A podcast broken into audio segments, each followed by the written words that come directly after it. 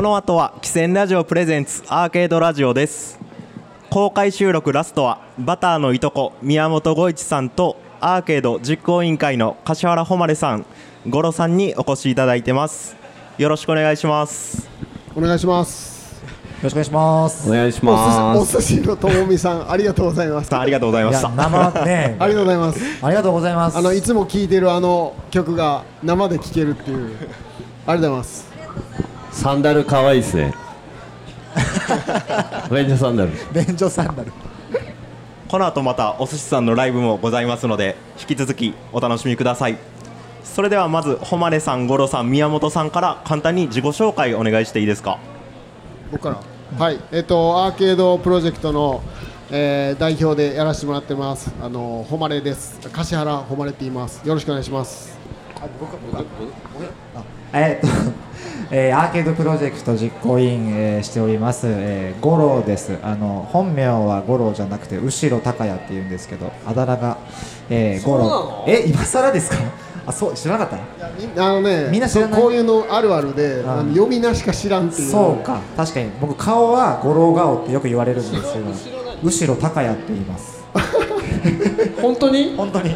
その後ろっていう名字が前後ろの後ろにいやだからそのフェスとかねこのお祭りでしか会ってないからみんそうなそうかそうか本名知らんそういう。かそうか。そうその漢字が読めなくて五郎になった。だから五郎なんです。珍しい名前だなとは思ってたんだけど違いもっと珍しい人だった。そうそう後ろさん。後ろなんです。前後ろの後ろです。はい。あそうなんですね、はい、名字は後ろですけど気持ちは前向きな五郎です。あ後ろです。よろしくお願いします。間違ってるやん。あえーとえー、とこんにちは、えー、と栃木県の那須高原っていうところから、えーお菓子を持ってきました。あのバターのいとこというお菓子を。これちょっと羽打ってるけど大丈夫かなあの持ってきました、えー、と宮本吾一と申します。よろしくお願いします。よろしくお願いします。よろしくお願いします。そして影からマイクで失礼します。ARC の上田と言います。よろしくお願いします。お願お願いします。でえっと宮本さんにバターのいとこのことについてなどいろいろ教えていただきたいんですけどもはい。まずその前に宮本さんと誉さん五郎さんの出会いとかアーケード出店の経緯とかその辺のところ教えてもらいたいんですがえー、そうですえー、ね。とはい。どうでしたっけ？と。この間あったみたいな感じですよねでもね。そうですね。またあの僕と五一君はそんなにこう歴史別に長いわけじゃなくて、まあ、前回の2019年の那智勝浦の,、あの出店をおそらく多分お願いしたのが初めてで,、うんうん。でそれを機に、まあ、森道で会って一緒にお酒飲んだりとかさせてもらったりとかっていう機会がなんあってっていう感じですかね。はい、で五郎ちゃんと五一君は？そうなんです、後ろさんとは？もうやめてください、もうゴロいきましょう、ゴロ 結構前ですね、もう 10, 10年はいかないか、あの僕が前に仕事で、まあ、和歌山帰ってくる前、まあ、和歌山から出身なんですけど、帰ってくる前に、それこそ栃木県の方で僕が仕事をしてる時があって、その時に、えー、五一さんと知り合ったんですよ。那須にある、えーチャウスっていう五一さんのお店に遊びに行ってやったでしたっけ？なんかそんな感じでしたよね。もう最初に会ったの全く覚えてない。全く覚えてないです。ね いやあのね、五一君はね、酔っ払ってる時が多いんで、僕のことも前回、那智勝浦で会った時 ああの森道で会った時も、え、誰だっけ？って言って、おいっつって、酔ってると楽しいからね。まあ、もうそんな感よくわかんないんですよね。大体 OK なんで。はい、はい、ね、なので、まあ、あ僕はなのでお会いしたのはた多分8年か10年かそれぐらい前に会ってました、酔ってたかもね。やってたかもしれないですね。その時も。そういう3人の座談会をこれからお届けするんですけどもまずあのバターのいとこ初日2日目と大行列がすごかったんですけども今年のアーケードいかがですかね宮本さん？いやあのー本当に楽しみに来てます。あのー全国にこうやってあのー森道市場とかもそうなんですけどあのローカルで素晴らしいこうイベントを開催されてる方がいてでそこに出るとまた素晴らしい人たちがいてみたいな仲間を作れるのに最高な場所だなと思ってすごい楽しみに来てたんですけどあの本当にありがたいことに今すごく東京の方でもあのバターのいいとこがたくさんお客さんが待っててくださっていて本当に前日に作ったやつを翌日に持ってってなくなっていくっていう状況で実は社内でアーケードにで出ないでほしいみたいな。足りなくて生産が追いつかそうなくて。あのその分みんな頑張って作んなきゃいけないからそういうこともちょっと分かってほしいみたいなメッセージをいただき、い、やだけどそういうことじゃないからみたいな感じで、僕はここにすごく意味があると思って、はい。あの来たい行きたいんですよねっていう話をして えっとまあ変な話、えー、と数量を減らしてでもいいから行かせてくれっていうネゴをしながら来させてもらって、はい。でまあ本当にあのたくさんの人に並んでいただいてあのすぐ売れちゃったんですけどだ数量が少なかったっていうのもありながらでも本当に届けられてよかったなと思ってます、ありがとうございます。ありがとうございます。えいやあの本当にバターのいとこっていう、まあ、その商商品をねもちろんあの販売してほしいっていうのはアーケード側としてはあるんですけどでもまあ五一君がその言ったら仕掛けてるこの代表の人があの売りに来るって多分その一つの商品を取り扱ってるこういろんなメーカーさんやったりこう、ね、ブランドいっぱいありますけどで代表の人が直でお金を受け取って販売してるって結構すごいことだと思うんで。ほんでなんかもう一人でやってくるみたいなね。なんかその感じがなんかもうちょっとまあ僕らとしても多分もともと商売始めた時のなんか原点というかこうワクワクやったり楽しみみたいなものがなんかこの場でもう一回こうご一君に伝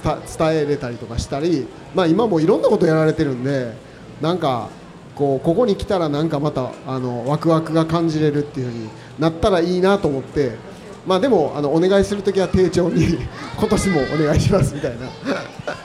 いやでもねあの事の経緯から言うと僕がお願いしたんですよ最初に。えーあのアーケードに出させてくださいって言って、えー。でちょっとこう記憶が定かじゃないんですけど県外の人あんまり入れてなかったですよね出店者の人。あそうです。あの遠方の人はそあの僕らとしてもそんな来てくれると思ってないというかあのやっぱり交通費とかいろいろ考えるとむ厳しいんちゃうかなと思って声かけはなかなかできなかったりするんですけどでもねそうやって言っていただけるっていうのは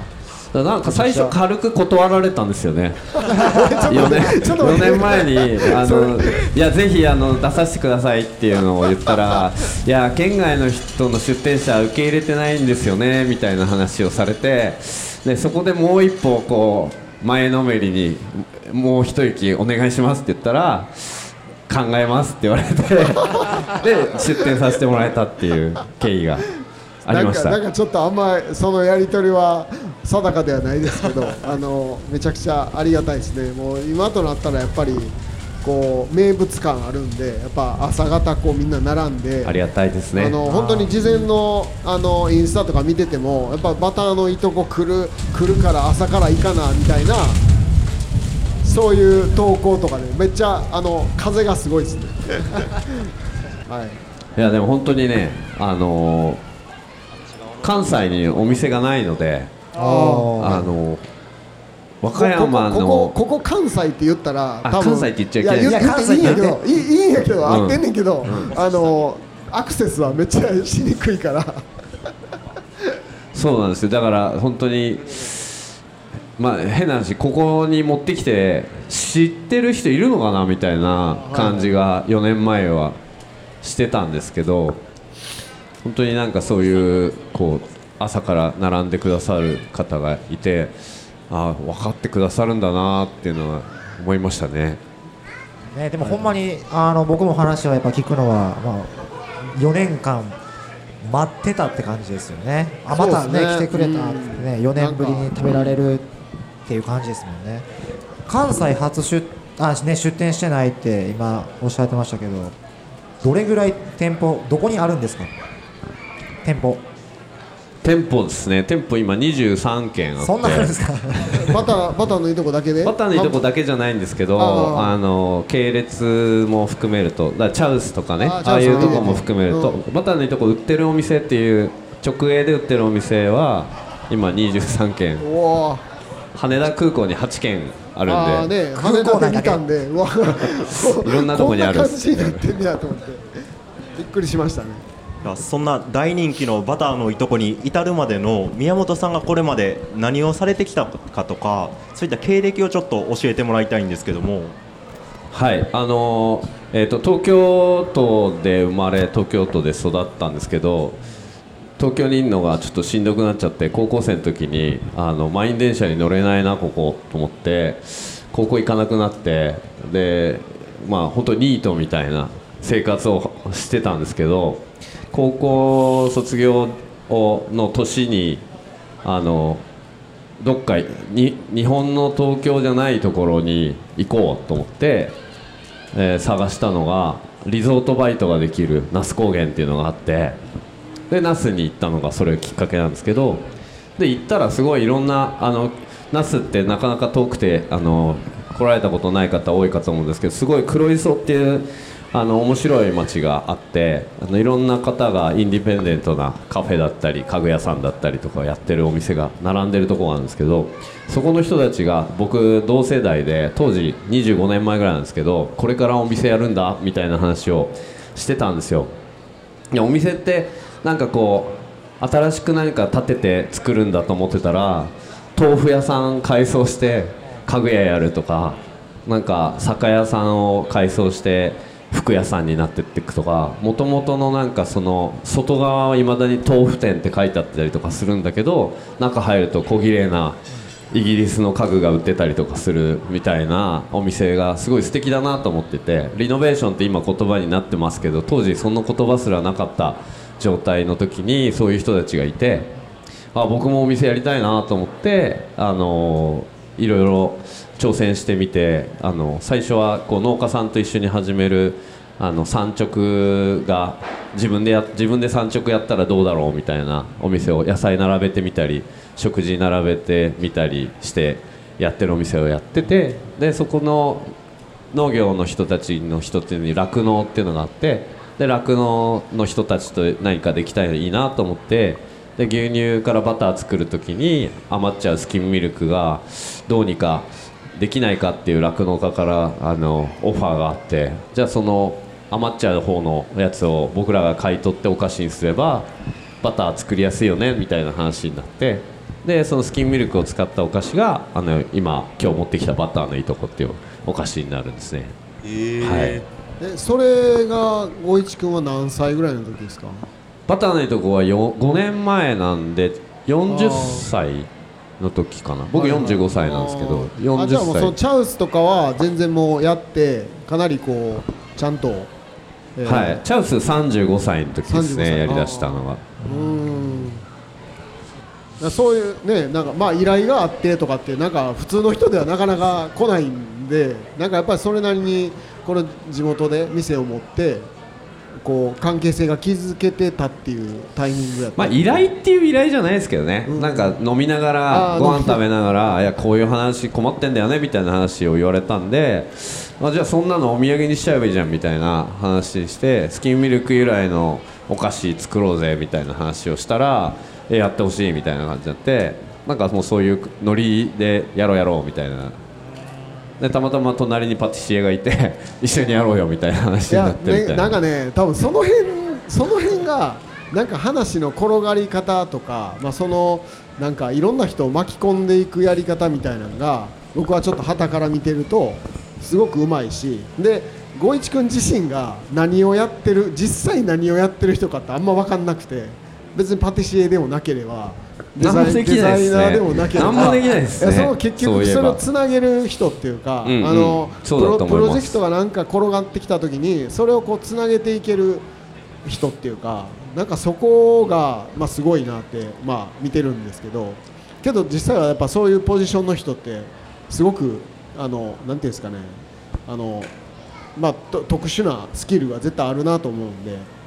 その辺が聞けたらいいなと思って。いや僕僕はそれが何もできないです。それが、うん。あのゴロちゃんと被ってるんですよ。おー。そう。後ろさんと。そう。後ろさん。こんがりこんがりもう後ろからゴロかであの先にその僕的に、あのあの今回のね企画のあのネタばらしというかなんかあのしたいのはなんかこれからこう那智勝浦を担っていくゴロちゃんっていう若い世代の中のゴロちゃんっていうのと、なんかその今までやってきてるあの栃木でやってる五一君がなんか僕は結構キャラ的にはかぶってて、でそこで何かここでバトンをなんか渡せるものがないあるかなと思ってお思ってたりします、あね。いいですかじゃあ僕。ーおおいきなり。僕から後ろさんに、はいはいあのー結構この間もあのー似たような話を森道市場でもしたんですけど、ん。えっとみんなカフェとかえっとゲストハウスとかインディペンデントでやりたい人たくさんいると思うんですよね。でそれに対してすごくこうまあその街をこう代表するというかすごくこうみんなの中心にいるような人物がそこを挑戦すると思うんですけど僕ね製造業を挑戦してほしいなと思うんですね。ああなるほど。あのカフェとか、えー、とゲストハウスってねあのゴロちゃんやってるから分かると思うけど、うん。どうしてもこんな話しこんな真面目な話してここでしていいか分かんないけどあの客単価と客数でもう売り上げの上限が決まるじゃないですか、うんうん。だからゴロちゃん多分横に展開してってる、うん。何店舗も今ね、はい。この街で出そうとしてるんだと思うんだけど、はい。それでも、えー、とその一人の働く人がいて一緒に働く人がいてくれた時に、そこの客数と客単価で売り上げが決まってる時に出せるお給料って今度決まってくるじゃないですか。うんうん。で僕ら間違いなく1年1年年を取るので、ゴロちゃん今34 34で、うん。10年後44、ん。20年後54ってなった時に一緒に働いてる人も1歳ずつ年取っていく。でその時に、えー、とどこかであのもう上限が決まってることへの焦燥感みたいなのが出てくると思うんですよ。うん。特にあのこういうあのキャパが決まってるような商売っていうのがあって、で僕はそれに気づいてお菓子作り出したんですけどなんか一方で製造業って地方にある、えー、と主役になるような美味しい食材っていうのが地方にあって、そこにはすごいナラティブがついているような面白い食材いっぱいあってでそれをゴロちゃんみたいにこう飲食店とか、えー、とゲストハウスとして編集できる力がある人だったらそれをプロダクトにしてあのこの那智勝浦新宮とか那智勝浦熊野から世界に出すことができるんじゃないかなと思うんですよね。でそうなった時に裏では一緒に働いてくれる人たちのお給料面とか待遇がアップできるような世界観を今はあのこうねあのみんなで面白いねって言ってゴロちゃんよりちょっと年下の人たちがくっついて一緒にやってくれると思うんですけど、みんなライフステージが変わって子供ができたりとかあの奥さんがいたりとかそういう人たちの時にある程度やっぱり経済的な基盤を持たせてあげるってことで逆にゴロちゃんと一緒にやってくれる人たちがたくさん長く働いてもらえるようなことを今から準備できてれば、僕気づいたの40歳過ぎてからなんですけど、ゴロちゃん今34で気づいちゃえば、僕ぐらいの年齢になった時にすごいその一緒に働いてる人たちが、えー30半ばぐらいとか、40になった時に10年後にね経済的な基盤の中でインディペンデントな自分でやりたいようなことができるんじゃないかなって僕思うんですよ。どうですかね？いやめちゃくちゃいい話ですめっちゃ真面目。ななんか飲んでるからそんな話なんちゃうかとそう思ったそうそうらめっちゃすごい。意外とねちゃんとちゃんと言ってくれたいやでも今の話は本当にまあめちゃくちゃまあ重要というかそのやっぱりそのお表の表面的にこう見えるものとやっぱ裏でどうやって支えていくかっていうのとそれ継続していくっていうところで言うと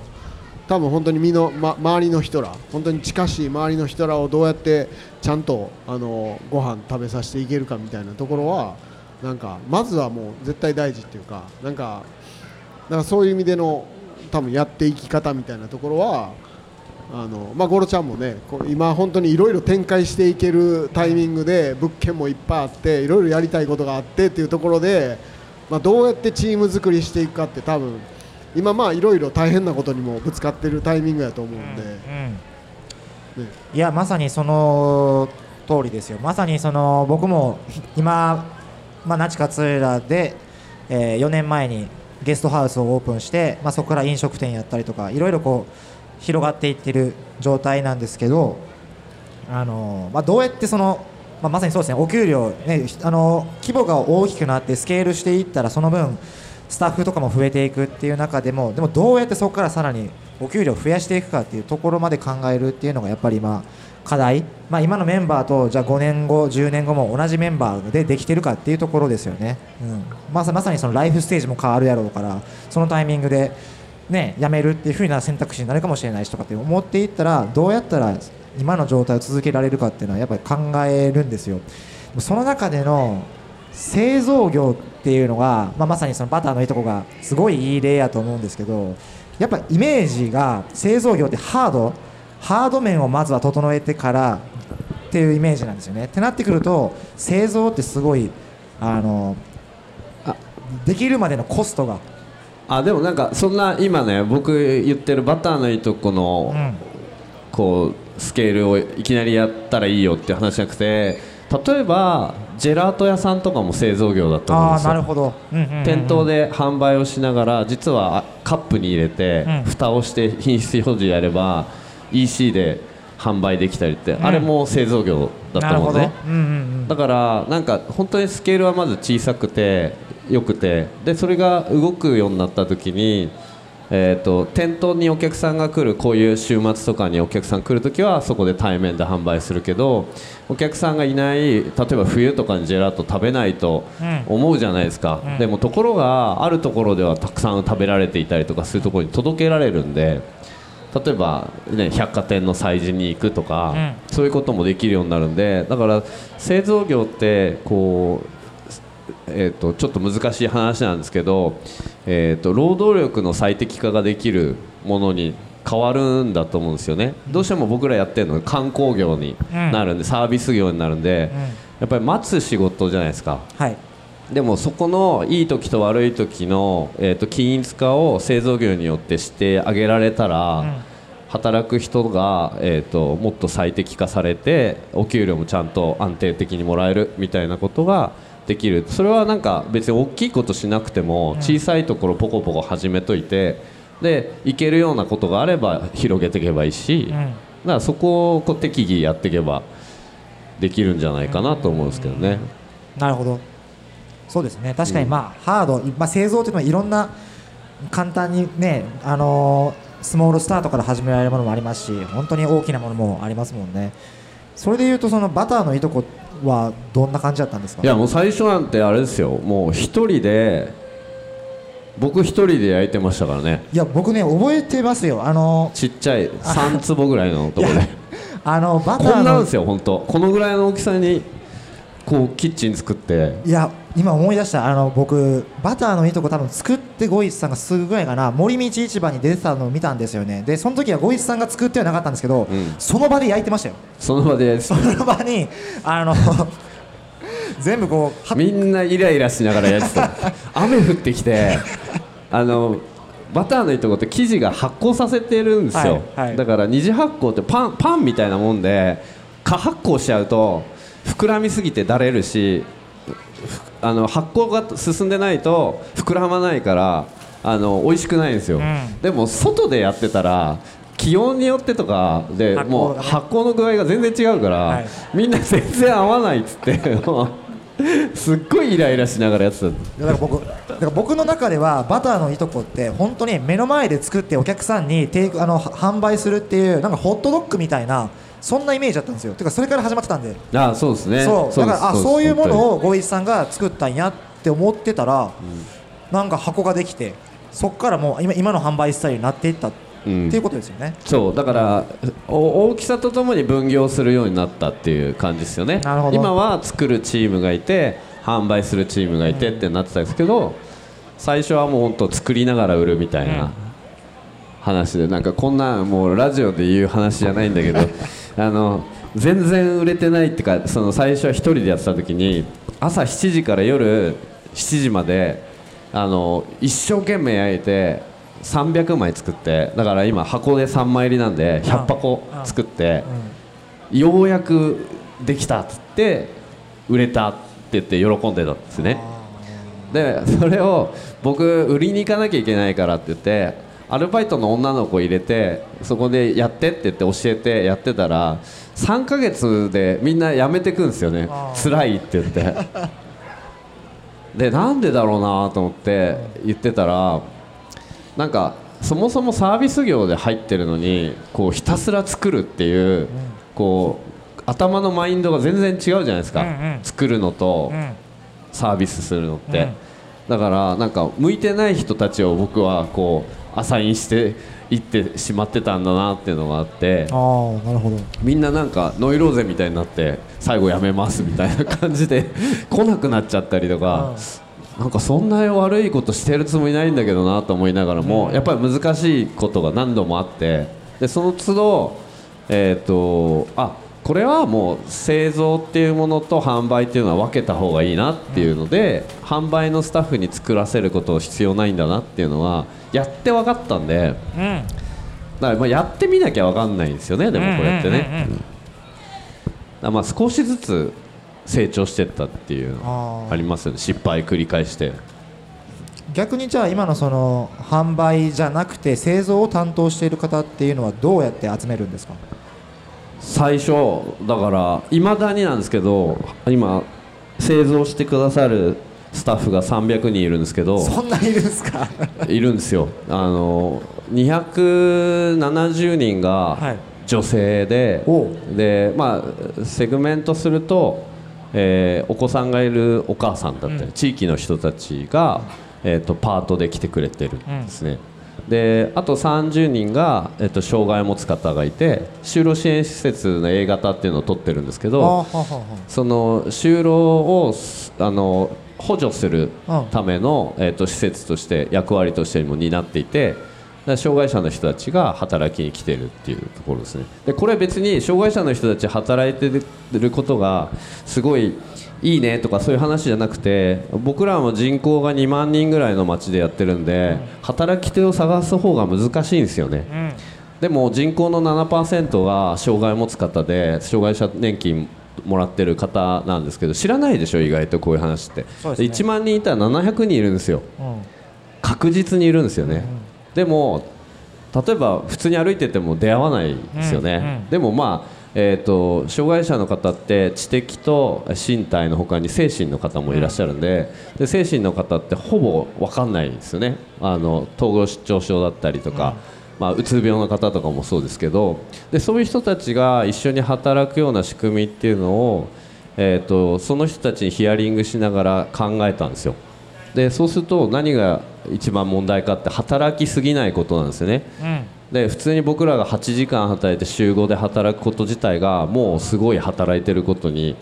なっちゃってるんでじゃあ分かったっつって4時間でいいよっていう話で4時間で働けるような仕組み作るって言って、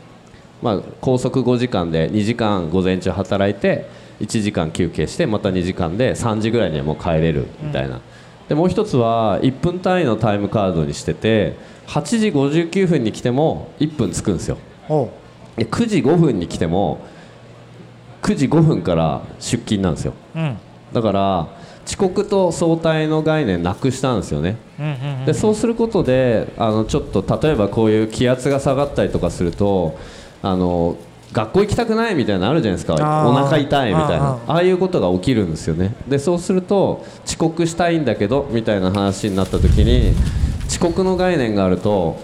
悪になるじゃないですか、遅れてきたみたいな、すいません遅れてきてみたいなでもそうじゃなくてその人が出勤した時間が出勤時間になれば働けると。そでそういうそういうことをこう組み上げていくと実はあの主婦の方がお子さんを送った後に出勤するとかがしやすくなるっていうのが分かってきてでそうなると、まあ、コロナとかもあったんで自分も元気子供も元気だけど学校が閉鎖になるとかなってた時に今日休みますとかも言いやすいし、えー、と午前中に病院連れてって午後行くっていうのも仕事しやすいみたいのでで結果今ほぼ主婦の人たちと一緒に仕事してるっていうのが現状なんですよね。だからアカウント数としてはすごい多いけどみんな4時間とか5時間の人が多いみたいな。うんなるほど。そういうところで適宜合わせていくことによって、えー、と僕らとしては生産量が上がっていくっていうのができるようになったっていうのがだ小さい地方でやるっていう一つのやり方かなと思って今やってるんですよね。なるほど。今本当に地方まあ地方だけに限らずですけどどこもね人手不足とか言われてますけどそもそも相手に合わせるっていう方法でその課題を解決するっていうのができるんですよね。型にはめるんじゃなくて型を作るクリエイティブするっていうこと仕事すら仕事の仕方すらクリエーションをすればその土地土地に合った働き方っていうのが見えてくるとか、わかんないですけどここ漁港だから漁港の奥さんたちはどういう仕事の仕方してるかなとか、まあ、気候があったかいからどういう働き方が向いてるかなとかそういうのもきっとあると思うしだそれにはめていくんじゃなくてそこの人たちに合わせていくっていう考え方はクリエーションなんじゃないかなと思うんですよね。いやこれはちょっとゴロゴほロちゃんどいやゴロめちゃん的にくちゃいいは話を聞きましたよだいぶは。い。有料ですかこれ。はい、いや有有料コンテンツにしたいぐらい。いやあのなんかゴロちゃんは今もう本当にもう日々なんかなんかこのラジオ有料って聞いてきたんですけど。違うんですか？あの日々あのなんかなんや契約だ、はい。なんや補助金がどうだとか、はい。もいうね。物件がまた契約したんですみたいな話、しょっちゅうしてて、だからどんどんどんどん多分やれることが広がっていくタイミングなんで、はい。なんかそれをこうじゃあ働いてる人が今働いてる人らがどんどんあの物件が多くなってどんどんなんか手があの足らんくなっていって、忙しくなっていくっていうんじゃなくてなんかそのちゃんとそこの型を作ってあげるっていうかそうですね。そこにはまる人をちゃんとこうあの、ね、見つけてくるっていうのはなんかめすごいヒントやなとう思って。ん。いや本当に五一さんの仕事ってそれですよね。それを作るのが仕事ですよね。そその辺も感覚的にん。五一君が判断していやこう、まあ、例えば製造をやるやろうとかっていうこともなんかもう結構ワンマンでやってるって感じ？その体制がちょっとあんま分かんないんですけど。もう信頼できる人たちがたくさんいてくれてその部署部署のなんかやってけくれる人とどそれははかあの今はそうかもしれんけど初めはそうじゃなないじゃないですか。あそうそうですね、そうだから最初はいないですね、うん。だからその自分で製造をしてた時の時代とかなんかそういうところからするとなんかどうやってその周りのブレーンというかそういう人らを一緒にこう引き込んでいったかとか気になるですね。僕ね僕もこういうマーケットイベント昔やってて、うんそね。でその時に分かったんですけど三段活用があってはい。聞く頼る巻き込むっていう階段があるんですよね、はいはいはい。まずはこう分かんないからこれってどうやんのみたいなのを聞いていくと。で聞いてるうちに頼っていくじゃないですか、あじゃあちょっとこれもさお願いできないみたいな感じになるともうその人たち当事者意識になってってじゃあもう一緒に仕事しようよみたいな話で。そういう感じじゃないですか？逆に。えーっ誉さんのところのチームは。そんなことないですか？どうなんやろ？ちょっとちゃうかもしれない。違う？いやでもねぼ僕がそれをあのほんまはやりたいけどできてないところかもしれないですね。なんか、うん。あの人を頼ってあのお願いしていったりそのそうやってこうどんどんこうわ分けていくというかそのあのすごい理想なんですけどそれ僕今の現状で言うと全然できてないかもしれないです。アーケアーケードとしては。うんし仕事の方はねできてると思うんですけどなんか。僕ねすぐ任せるんですよ。いやそれそれいいな。できるとかできないじゃなくてまずやってみようよみたいなんでうん。すぐやってもらうっていういやだからその横にねパティシエの人が飲み屋でいて、うん。ほんでもうそれをその場でパンとこう言って一緒にやろうよって言えるなんかそこの部分がなんかなんだよねコミュ力なのか。なんいやでもこれね多分2人も感じることあると思うんですけどなんかモメンタムって言葉があってなんか流れとか勢いとかそういう言葉だと思うんですけどこういう飲み屋でこういうことやろうよみたいな話になった時にパッと隣にその人がたまたまなんだけどいたりとかそしたらその人が「いやちょっと今忙しいからさ」とかって言われて断られたらそこで勢い止まるんですよね。でもなんかその面白さに感じてもらってこうして「おうやろうやろう」みたいになった時に出来上がるこのバイブレーションみたいのがもう次のステップいくじゃないですか。はいはいはい。だからそこがあるかないかっていうのがむちゃくちゃ大事だなって思いません。いやなんかこんなんやろうよとかこんなことしたいと思ってんだよねみたいなこと言った瞬間、へえみたいなのが、いやだからそういうところのに匂いというかん。嗅覚っていう意味でも、ゴロちゃんは近いと思ったんですよ、うんでぼうん僕はそういう意味で言うと結構真反対っていうか僕めっちゃ慎重派なんですよ。むちゃくちゃ慎重やから。だから、うん。あのー聞きたい聞きたい。なんかねかすぐすぐにこう考え込んでしまうっていうかなんかその場で即時判断することができないっていうかで時間をかけてあー。あのー結果をあの、えー結論を出すっていうタイプなんでだから例えば飲み屋でそういう話になっても、まあ、ひとまず合わせるけどあの実際そこでじゃあやろうよっていうふうにはその場では難しいっていうかああなるほど。だ、うん。でもそれが結果こういう素敵なイベントにもなってるから、多分こうやり方としてはそういうやり方もあるんでしょうね、僕の人生にはないんだけど。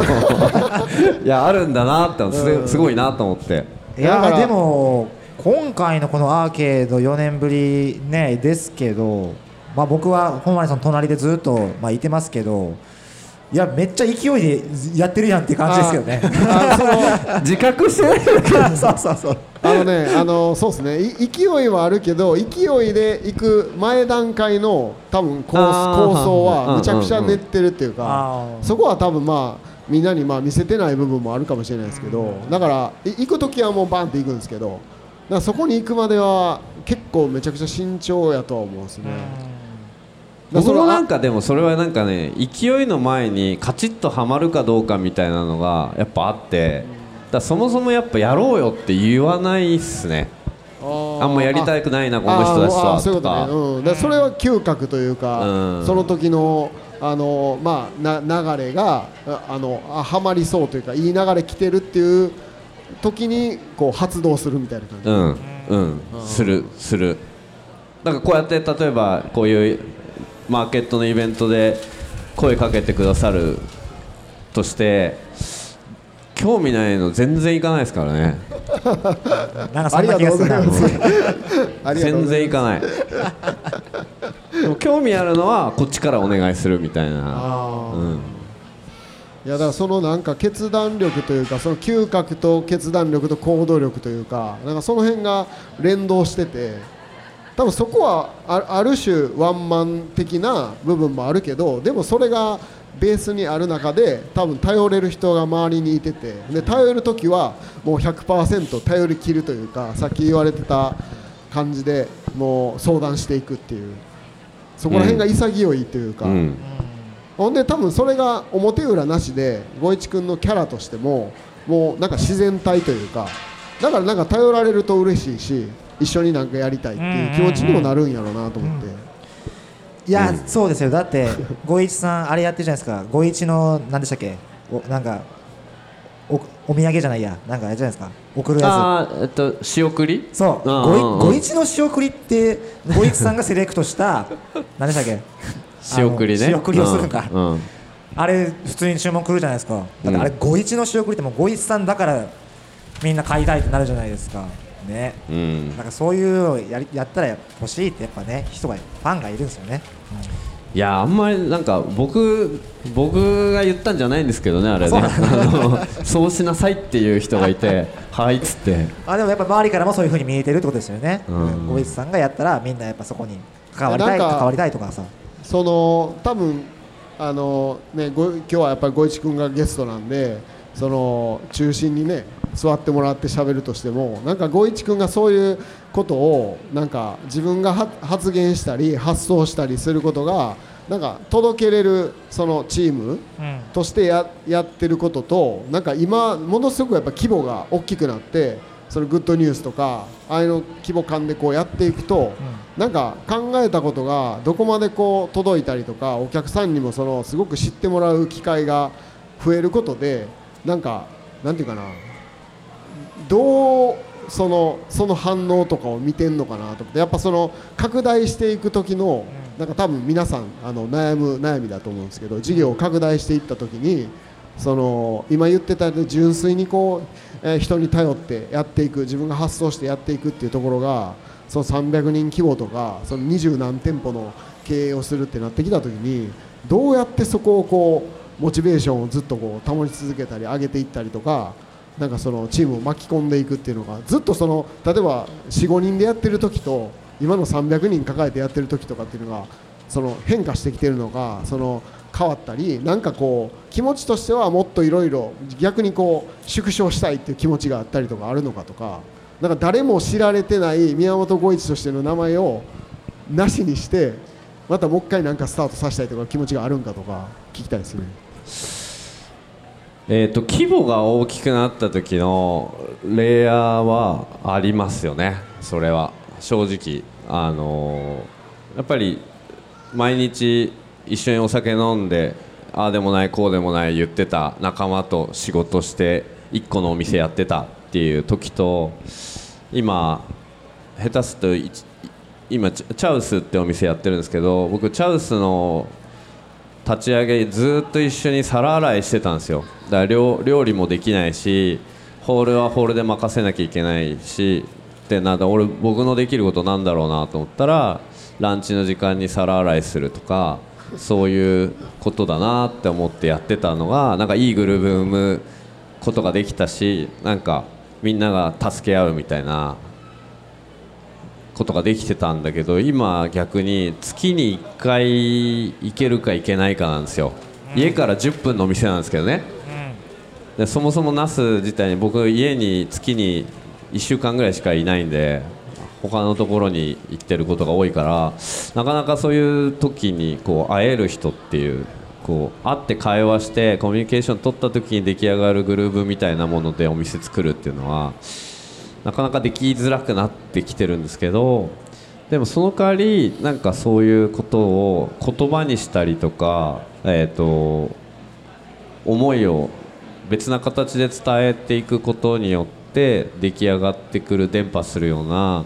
仕組みを考えなきゃいけないなとは思っていていろいろ挑戦してまだできてるかっていうとなかなか難しいとこもあるんですけど例えば、えー、と手紙を書いてみたりとか。あの誕生日にその人たちの誕生日を忘れないで、えー送るようにしたりとかしてみたんですけど忘れちゃうんですよ。だから僕こう、まあ、今誕生日の話で思い出したんですけど、えー、と誕生日をプレゼント交換みたいにすることによって自走させることが思いついて